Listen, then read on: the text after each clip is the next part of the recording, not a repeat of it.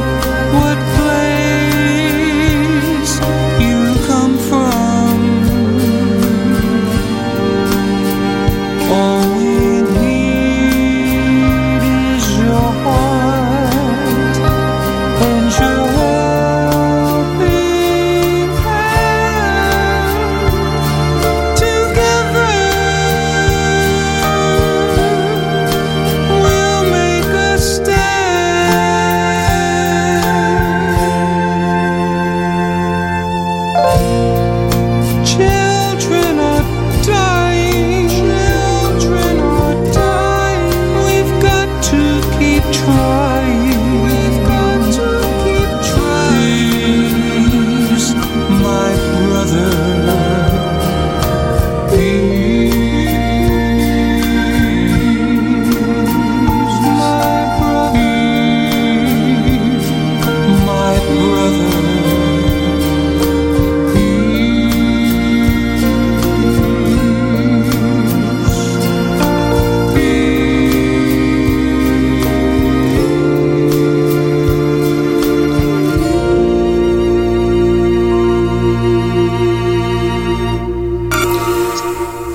That song was very appropriate. Very appropriate for today. So, Cynthia, you Yeah. wrote this incredible book and you sent it to me, and I, I just thought it was magnificent. It's called Marked for Life, Not Scarred. Thank you. Tell everyone why you named it that. Um, because I was thinking about some of the traumatic things that happened to me in my childhood, and um, I was thinking about how, and particularly women, young women, say, "Oh, after something bad happened, I'm scarred for life. I'm scarred for life," and it bothered me because I don't think that the terrible moments in our lives should particularly define us. Mm. And I started thinking about who I am and uh, have a very strong faith in a, in a good God. and I started reading uh, some scripture, and uh, I saw in a in a in a, ver- in a version of the Bible that um, when you really believe, when you accept, you know, Jesus, that you're marked. The New International Version says in Ephesians one thirteen uh, marked by the Holy Spirit, and it just clicked. It radiated on the inside of me. I'm marked. I'm not scarred. I love that. I absolutely love that. You know, Yeah. um, God is so good, right, girlfriend? Absolutely, absolutely. I um I grew up with a with an amazing father, David Demola, very successful pastor, but incredible father and friend and mentor. But his role model as a father, you know, set the pace for me to understand that God is good, um, and uh, that if I could just if I would just trust Him, that He would lead the way, and uh, and so uh, that's a lot of what the book is about. I think the book is kind of you know fun. A lot of people write serious books, and I think there's some serious things in there for sure. But it's written like a novel. You know, you kind of want to turn the, mo- the most feedback that I've gotten about the book is couldn't put it down. I wanted to see what happened next, and I, I purposefully wrote it that way because life is exciting and scary and dangerous You're right. and sad and happy. You know. You're right. You know, um, I don't really, you know, know how much you want to talk about your childhood or your past, um, but let's touch base on God's grace and goodness first.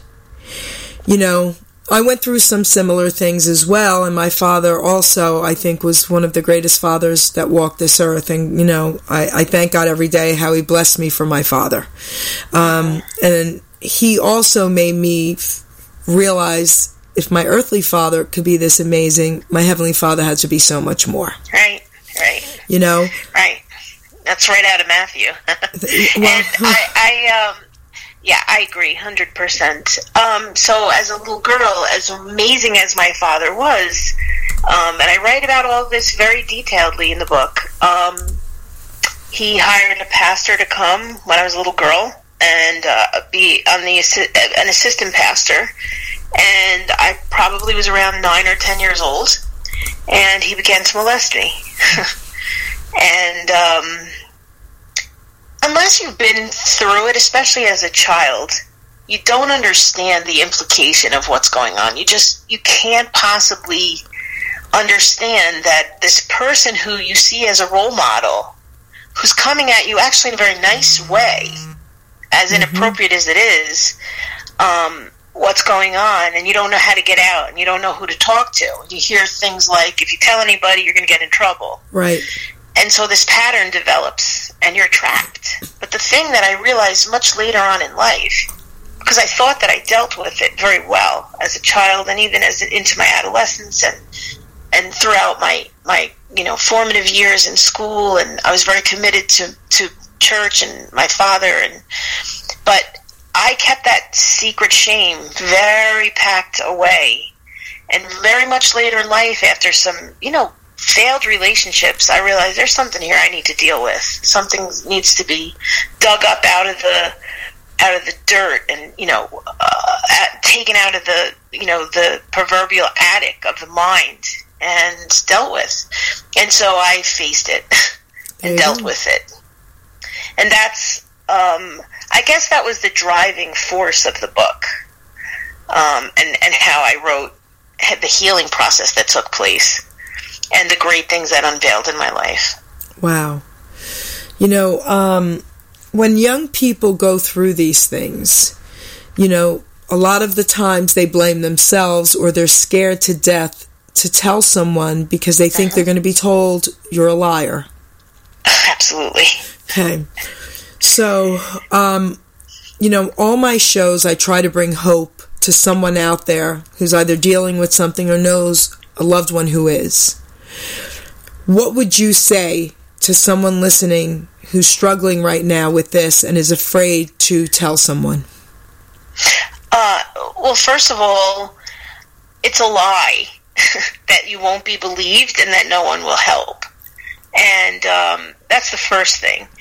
But the second thing is the whole theme of my book, which is a theme for life, is that you have a destiny from God to be a certain person and make a mark, and I don't use that word lightly, on this earth. And anything that's trying to stop you in any situation is is able to be overcome. Okay. And I mean, hope is the hope is for the future. Hope is the first thing you have to see that there's a way out. and then I think the next thing is a little bit of faith in God. Faith is now. So I believe God that somehow, some way, you're going to get me out of this. So hope looks to the future, but faith says, I make a decision. I'm going to, I believe that this is not greater than my purpose and who God made me to be. And somehow I'm going to muster up the strength to face whatever I have to face, to tell who I have to tell, and believe that God will provide all of the resources necessary for it to end and for me to begin to heal. Beautifully said. So I have a question for you. So in one part of your book, you talk about your dad actually asked you. what made you not jump for joy at that moment and say, "Yes, Dad, he touched me"? What what was going on in your mind at that moment? So the relationship with this person was very complex because he is a master manipulator. Okay. And I had these vacillating feelings of it was okay, it wasn't that bad. With it was the most horrible thing in my life, and I hate him. You know, I had these feelings that vacillated because he was still not prominent in the church, but still in the church, not our church, but in the church world. And I was afraid. Um, there's no other word. I was afraid that, first of all, I wouldn't believe, be believed, which you just talked about Okay.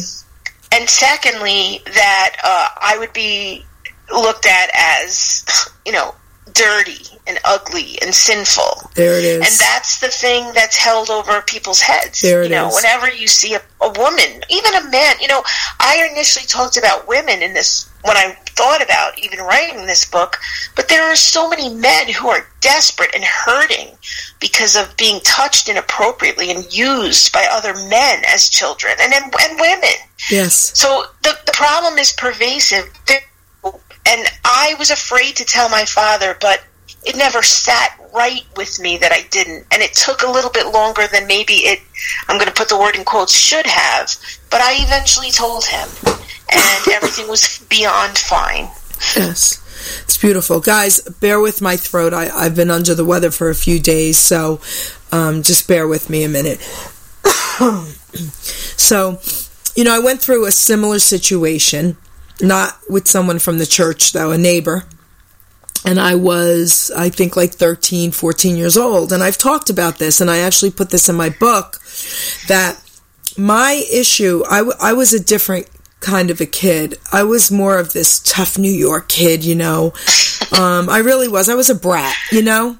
You seem so sweet to me, and you know, I laugh because I'm like, I never had that real sweetness, you know. So, but um, Yeah, I'm a New Yorker too.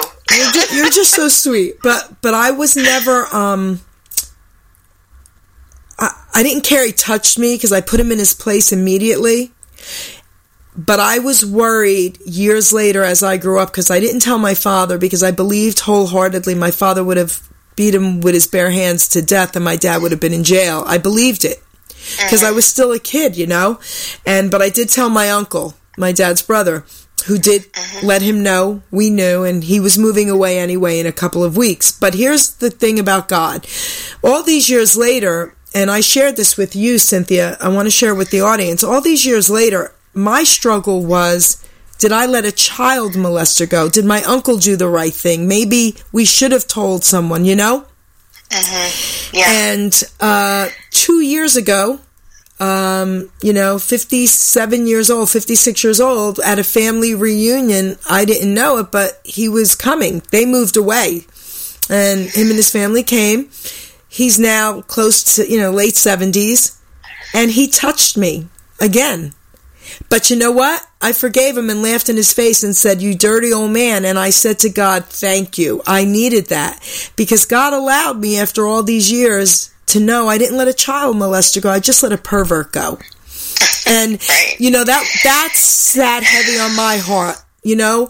But with you, like uh, the courage that you portrayed in this book to me is absolutely beautiful you know and you and you did do it in a, in a way where i can't wait to turn the next page in a story you know Thank you. Um, I just, you know, the way that I even began to wrote this to write the book was, um, a, a man of God who's very well known, and if I said his name, which I won't, you would know it, and so would probably most of the audience, pretty much turned to me uh, impulsively, but under unction, if I could say that, Okay. and said, I, I see a book. I see you writing a book that's going to help heal women around the world.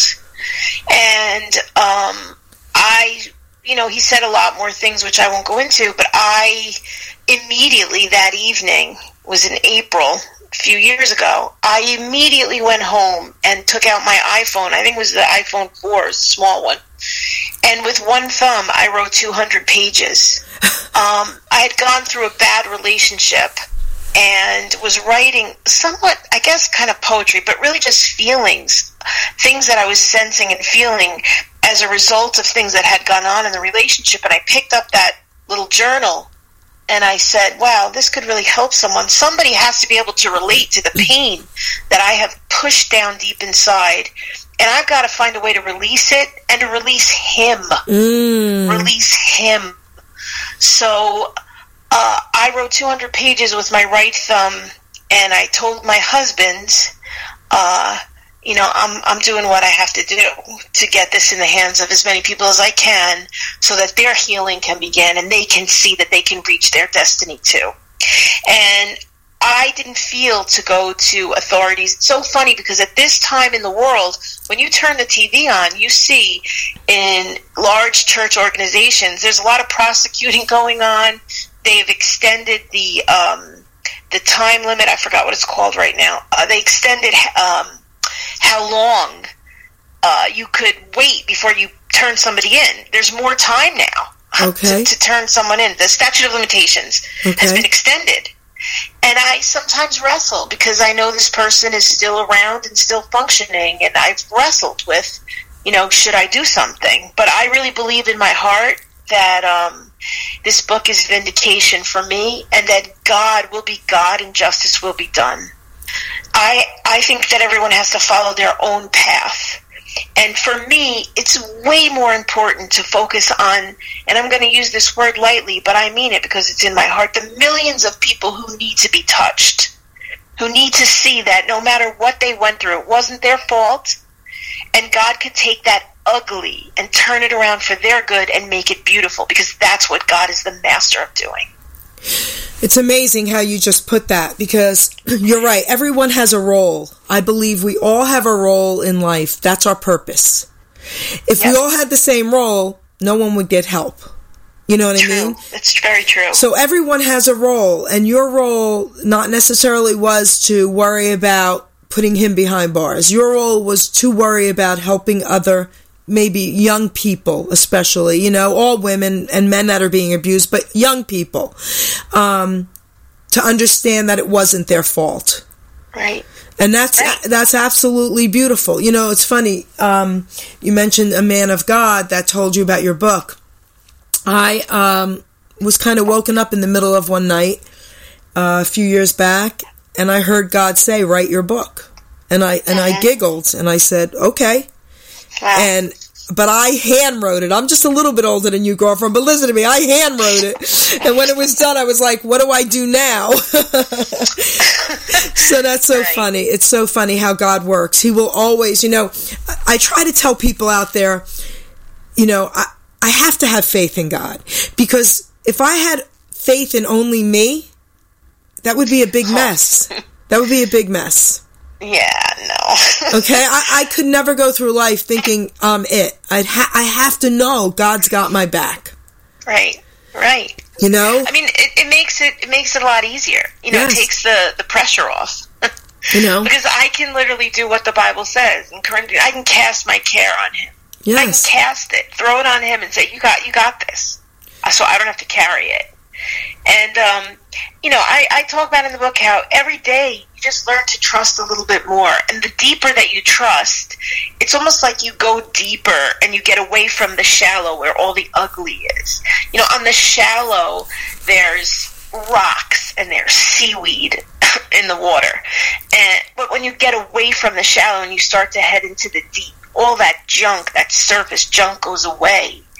And I, the more that you trust him and the more that you walk with him, you know, you get away from all the ugly of the shallow and you get into a deep place with God.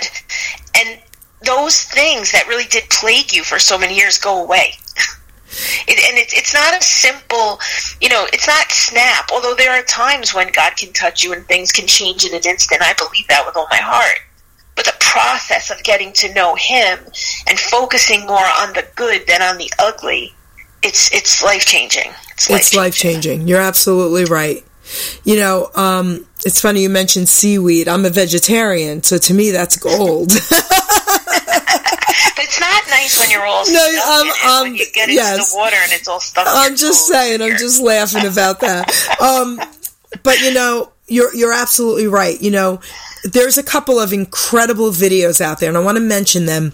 One is called "The Church Pew" or "The Bar Stool." Have you seen that one? no. You have to check it out. That one is one of my favorites. Um, you know, where would you rather be on the at the church on the church pew or at a bar stool where you could help others? So it's it's similar to like with your book. You know what I mean? Like yeah, it's, it's, it's interesting. it's Mhm. very beautiful. Um, and the other one is why I hate religion but love Jesus.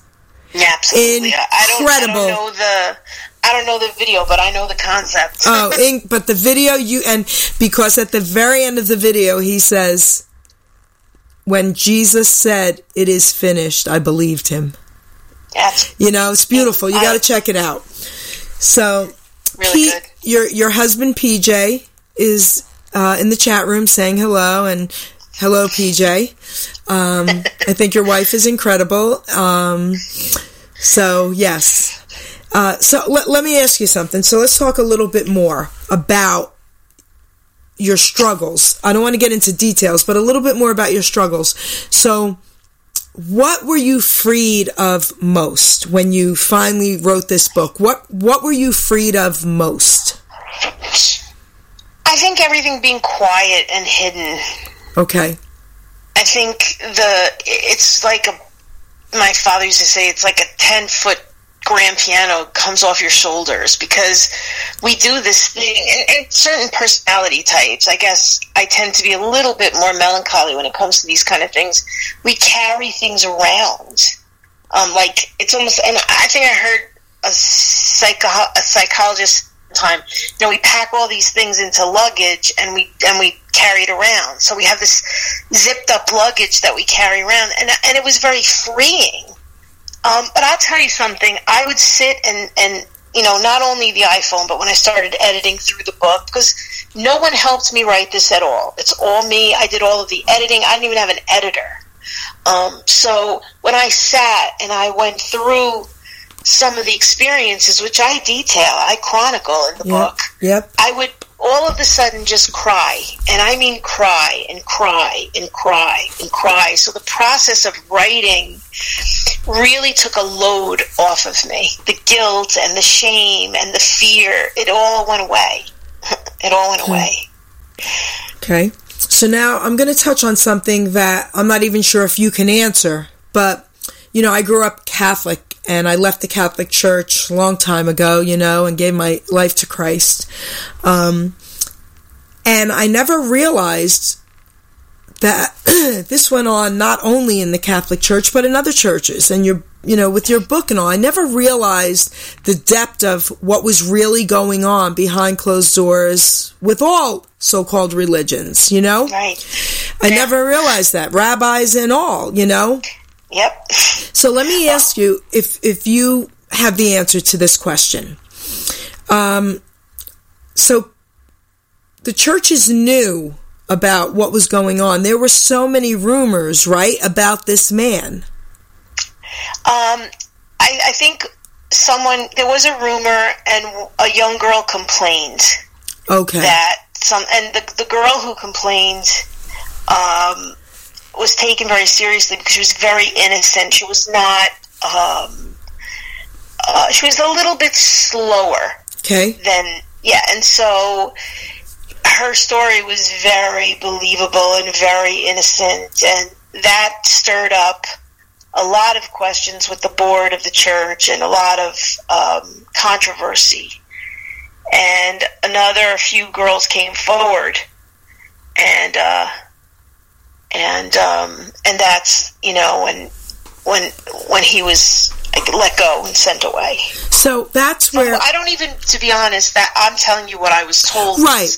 I was, I was, you know, I was nine or ten years old the most. right, So, so I know what I've told you from having been told that. right. But here's my question, and again, I'm not sure if you can even answer it because this is what goes through my mind a lot when I hear about things like this. Okay. How come the authorities weren't involved, and how were these men, you know, like I said, priests, rabbis, you know, how were they allowed to go to a different church and preach and be around kids? Like, why weren't authorities brought in? So I don't know if you can hear me, but I lost you. I don't hear you. Can you hear me now? Yes, I can. Okay. My question was, um, and again, not just with that church, with, you know, other churches, with rabbis, with priests, you know, why weren't authorities brought in? Why were these men able to go to different churches and preach? Well, what I know, first of all, it was a different time. Thankfully, as pervasive and prevalent as this horrible, what I call demonic behavior is, and uh, it, it was it, everything was sort of swept under the rug Okay. uh, years ago. You Yeah. know, it, it, it wasn't it wasn't a confronting a confrontive time. But what I understand happened here was there were there was a board that had to handle the situation, and the board had to vote on how to deal with it. And I believe that they were not in agreement with you know bringing a scandal to the to the local church. Again, this is all sort of hearsay. Yes. I don't really know exactly. I know what I've been told from different people, um, but. And I I think that's why the statute of limitations has been extended. I think there are a lot of people who went through a lot of terrible things, and I think that the local and national authorities have said enough. You know, these people have to be pursued and prosecuted. But again, that's not my focus. Um, I, I my focus is to. And I think the other thing that's really important is for parents, and I mention this very lightly in the book, but to be aware. And I think in general, parents are more aware. You don't leave your 10 year old girl alone with a 25 year old man or 30 year old man. You just Right. don't do it. Right. And that happened to me a lot because of the trust thing and because of the busyness of my parents. Yep. You know, it's nobody's fault. Right. It was a very quote unquote innocent time. Right. But but those things are huge. They're huge. Uncles. It's uncle whoever. Too bad. You know, your little girl shouldn't be alone with Uncle so and so. Period. I It just shouldn't happen. I agree. So You know, um, PJ just typed in and he said, and he's right. Back in the day, a lot of churches were afraid of scandals, wrong, but unfortunately was the reality. And he's right. Yeah. You know, I remember things that went on, you know, at St. Mary's in Long Island City, you know, when I was younger. And he's absolutely right, you know. Um, but I think back to the times and I'm, you know, I just hope it's different now. Do you know if too. it's different? If it's different now, will they maybe stop sending them to other places to preach? Well, it's not. It wasn't that organized. The, the church that I'm talking about, and the it wasn't an organization that was as formal as like the Catholic Church, you know. So it was more of an individualized thing. Okay. He was sort of put out because of the rumor and allegations, but he was not part of an organization that was endorsing him. He had to find his own way Right. so he's different. But you know, I, this is what I want to say. I want to say that um, you, you, you never want. You know, my father, when I did tell him, was he was devastated. He was very angry. He wanted to confront this person, and like your father, he wanted to kill him. Yeah. You know, but um, I really believe because I'm a girl who believes in destiny. I'm a girl who believes in the grace of God. I'm a girl who believes that my life, my steps are ordered by God, and that as I walk my path, the light gets brighter and brighter. That's what the proverb says.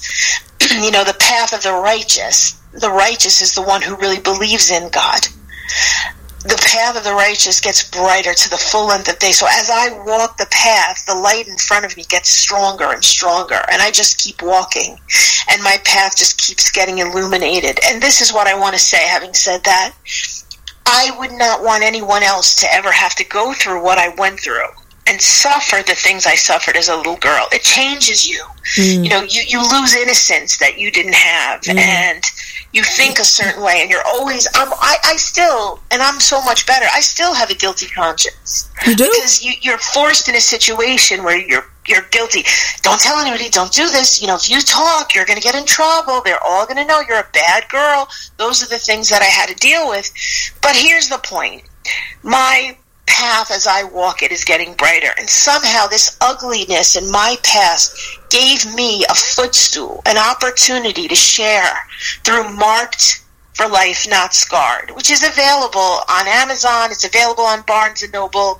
But having written this book i'm giving people i have a platform to say it's okay you're not guilty god's grace is greater than any ugly in your past and you can be who god made you to be and take your place so i wouldn't wish it on anyone else but at this point in my life, it's all good because I see that the purpose and plan of God can turn around the scars in your life and put his mark on you. That's beautiful. You know, you sound, I'm going to say, very healed, very healed. So I wouldn't even have thought you still felt any of the guilt. You sound incredibly healed. well, everybody has to go through their own Right. process, you know. Right. So one of the things that I deal I deal with is you know poor self, poor body image, poor self image, and uh, and I'm so much better. And I have to say, shout out to my, my amazing husband, PJ, who's who is a pastor, and I pastor with him, and he's just so much like my father, the, the, the spin image of my father as a pastor, loving people, loving God, helping people. Um, but he loved me so much, and and this could almost make me emotional because he's so handsome and so athletic, and everything I listed as a young girl that I wanted in a man. And when we met, I was so far from perfect. I was so not perfect. And he came out of a situation, you know, he was with beautiful women, but he loved me. He saw me. He heard that I was the one for him. And he loved me beyond what he saw, even, you know, and that love, that's God love. That's agape love. Yes. And that love is so much deeper than relationship love. Oh, she's so beautiful. I can't wait to get with her. And oh, she makes me laugh. It's way deeper. But his love in my life, which was a reflection of the love of God, has been a big part of the healing in me. That's beautiful. Because. I still will look and say, I'm how could he love me? I still will say that knowing the goodness of God, but I'm human Right. knowing how much Jesus loves me, how much my father loved me, and how much PJ loves me, I'll still question in a moment of, you know, self stupidity. but that love is it just it's just that's the love of God in action, and it's really helped to put me in a place where I don't loathe me. Wow, beautifully said. And PJ, you're incredible. you're an incredible man of God, PJ. He's a Beautiful. good man. He's a good man. Are you planning on writing a second book? I'm actually in the middle of it. Okay. Um, and it's it's it's yeah, it's it's called Marked First, and it's all about my incredible father. Way more way more exciting than I ever thought. With all due respect to him, his life was really incredible. My dad was. Um, I think 1988, pastoring one of the fastest growing churches, top 10 fastest growing churches in America. And uh, was in 1960, blah, blah, blah, four or something. I don't remember. I have no idea the exact time. Was offered to pitch for the Brooklyn Dodgers Oh, and and he picked uh, he picked Bible school over baseball, and um, so I'm in the middle of his story, and it's really fun to write because I started by doing some research in the year he was born. Um, 1943, you know, World War II. So I did some research, and um, I'm, I've written it a lot like this book, where there's a little bit of a reflection in the beginning of the chapter or some of my thoughts, and then I go back in time and talk about him. So I'm I'm up to where he is offered the contract for the Dodgers. Wow. But uh, so yeah, so I'm I'm working on that. I ha- and uh, I don't I don't have an, an uh, a date of when it'll be published, but uh, sometime in 2020, I'm hoping. Okay. I have a silly question about that. I'm just curious. Um, did your dad ever say he regretted not playing for the Dodgers?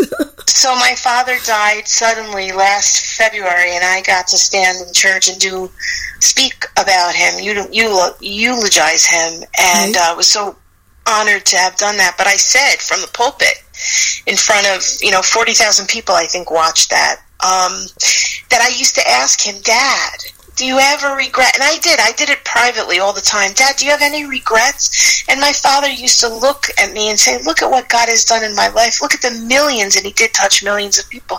Right. Look at the millions of people who've been touched. I have zero regrets, honey. Zero. oh, that's beautiful. Yeah. So, what about you? Let me ask you. Um, how many people do you think you've touched? Not nearly as many as I want to. Not nearly as many as I want to. And that's why I want the book in the hands of people because the few people that I know that have come up to me. So it, I'll give you one example. Okay. So I walked into an office. I'm a practicing physician assistant at this time. I walked into my office and somehow the office staff all kind of got a hold, bought the book and everybody was reading it. And the English is not the first language of this person who came up to me. She saw me come in to uh, see some patients and I don't even know who she was. I didn't even know who she was. She worked there. It's a fairly large practice. And she had tears in her eyes and she said, can I just hug you? Okay. And she hugged so tight, and I was like, "What?" I had no idea what was going on. And she said, "I bought the book in broken English. I bought the book for my daughter. She read it in one night and said, "Mom, you have to read it." She said, "I don't read English well." She said, "No, you have to read it, Mom. You can read it." And she read it, and she stayed up all night to finish it because she had to see how it ended. And she said it touched her so deeply, and it's the first book. And I think this is pretty kind of interesting. I think there's a little bit of supernatural going on here. She said, I understood every word. I never struggled for a minute with the language. So when I saw and heard that, I knew that there were others. There were reviews on Amazon. You know, uh, it's a story of the grace of God, and it's a story of the grace of God for everyone. because God's grace is, the Bible says, more than enough. and it's it the grace doesn't single out one person. It was, you know, the cross was for everyone. So I think I have touched few people in my life so far, but I know uh, that I will touch the world. I know it because it's in my heart, it's on my mind, and it's in my destiny. And I was going to say that because God is using you, you know, in His timing, and you've touched me. I can tell you that. You know, I thought your book was incredible, and you know, you've brought some light to me as well with what I went through. Awesome. Um, and I already know what God has in store for you. Come on, I mean, this is unbelievable. The, the you. lives you're going to be saving. It's absolutely beautiful. Well, it's an opportunity. You know, it's you know, I can deflect to the greater one that's on the inside of me. I don't want to take any any glory. I know it takes a little bit of guts to step up and be vulnerable. You know, I'm a private person, right?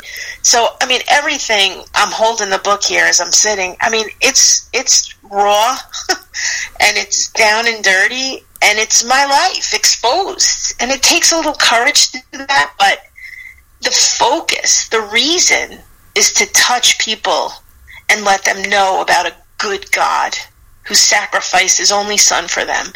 And my being vulnerable and my story is just a little piece of of that Right. of showing that good God. Right.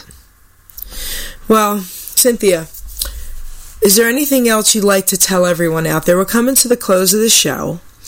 Um, we have a few more minutes. You can. Well, you you're know. that did go fast. You're right. Okay, you thought it was right. Okay, so we have we have we have more time. We have a few more minutes, so it's not like you have to get off the phone right now. Um, but is there anything else you'd like to share with everyone? Uh, I mean, if you're in New Jersey, mm, we have an amazing church. if I can say that. In, uh, tell us where it oh. is. Yes. It's called Marked Faith Fellowship Church. Marked again, Ephesians 1.13. and uh, we meet in uh, Bridgewater uh, Marriott in Bridgewater, New Jersey, at 10 o'clock on Sunday mornings. We have an amazing worship team. There's a everybody who's there. We actually recently taped for some possible projects in the future. Um, and um, we we asked a lot of people, why do you come here? Why do you love it here? I mean, the pervasive answer was, or the predominant answer was, it's family. I'm loved. I'm challenged. I leave happy. You know, it's an incredible atmosphere of encouragement and faith, and in a loving family. So I would love for people to come out. I'll have books there. If anybody wants to come get one, be glad to sign a book. Um, the book's available on Amazon.com, Marked for Life Not Scarred. It's Marked Faith Fellowship uh, church.org if you want to see our website. Yeah. And my book is available there too. There's a link there. That's so beautiful. I want to share something with you real quick about my dad. Um, Okay. We actually went to Israel together. Um, did you do you know? Did you ever hear of a pastor Joe Focht? I don't know that name. Okay, so Joe Focht was a drug addict. He's in his sixties now, and uh, he's in PA. Um, and what's amazing about this man is he's really shy off the pulpit. Okay. so we went we went to Israel with him. Um, my father accepted Jesus in the tomb, wow. and I'll never forget that. And I thank God every day Awesome. to this day for that. My father had Alzheimer's, Cynthia, and he passed away two years ago. But I want to share something with you about a year before he he died. I went to his home, and I'm sitting there with him, and he didn't know me, but he always knew that he should know me. You know what I mean? He knew I was someone special to him. right. And he looked at me and he said, Jesus came to visit me last night. And I said, He did. What did he say, Dad? Oh, he said, I'm going to be coming home soon. I said, Well, what did you say, Dad? He, he said, I asked if I needed to pack a bag. And he said, You don't have to bring anything where you're going. Now tell me that wasn't God. Okay? How beautiful was that? Very, very cool. So, Cynthia, I want to thank you um, for not only being a guest today on my show, I want to thank you for the book that you wrote. Um, I want to thank you for having the courage to come out with your story because, you know, God is absolutely using you and you will absolutely be helping so many other people. Um, and, you know, we're blessed, you know, every day by God, and now God's using you to bless others. So I want to thank you for that. You're welcome. Thank you so much for giving me the opportunity to talk about it. I look forward to um, talking with you again soon. This is awesome. Absolutely, absolutely. So, everybody out there, I want to thank all my listeners. I want to thank uh, everyone who was in the chat room. PJ, I want to thank you for being in there as well. Wow, one day maybe I can meet you. You sound amazing. Um, God bless you. I want to thank Steve and Angel for the opportunity again to be on Remember Then Radio. And I am just so proud of this show today, and I cannot wait to share it everywhere. So, guys, what I'm going to do is I'm actually going to close the show out with the same song that I opened the show with, okay? Because I think it's appropriate for today. Peace by Nikki Adio. And I just want to say thank you to everybody. Thank you.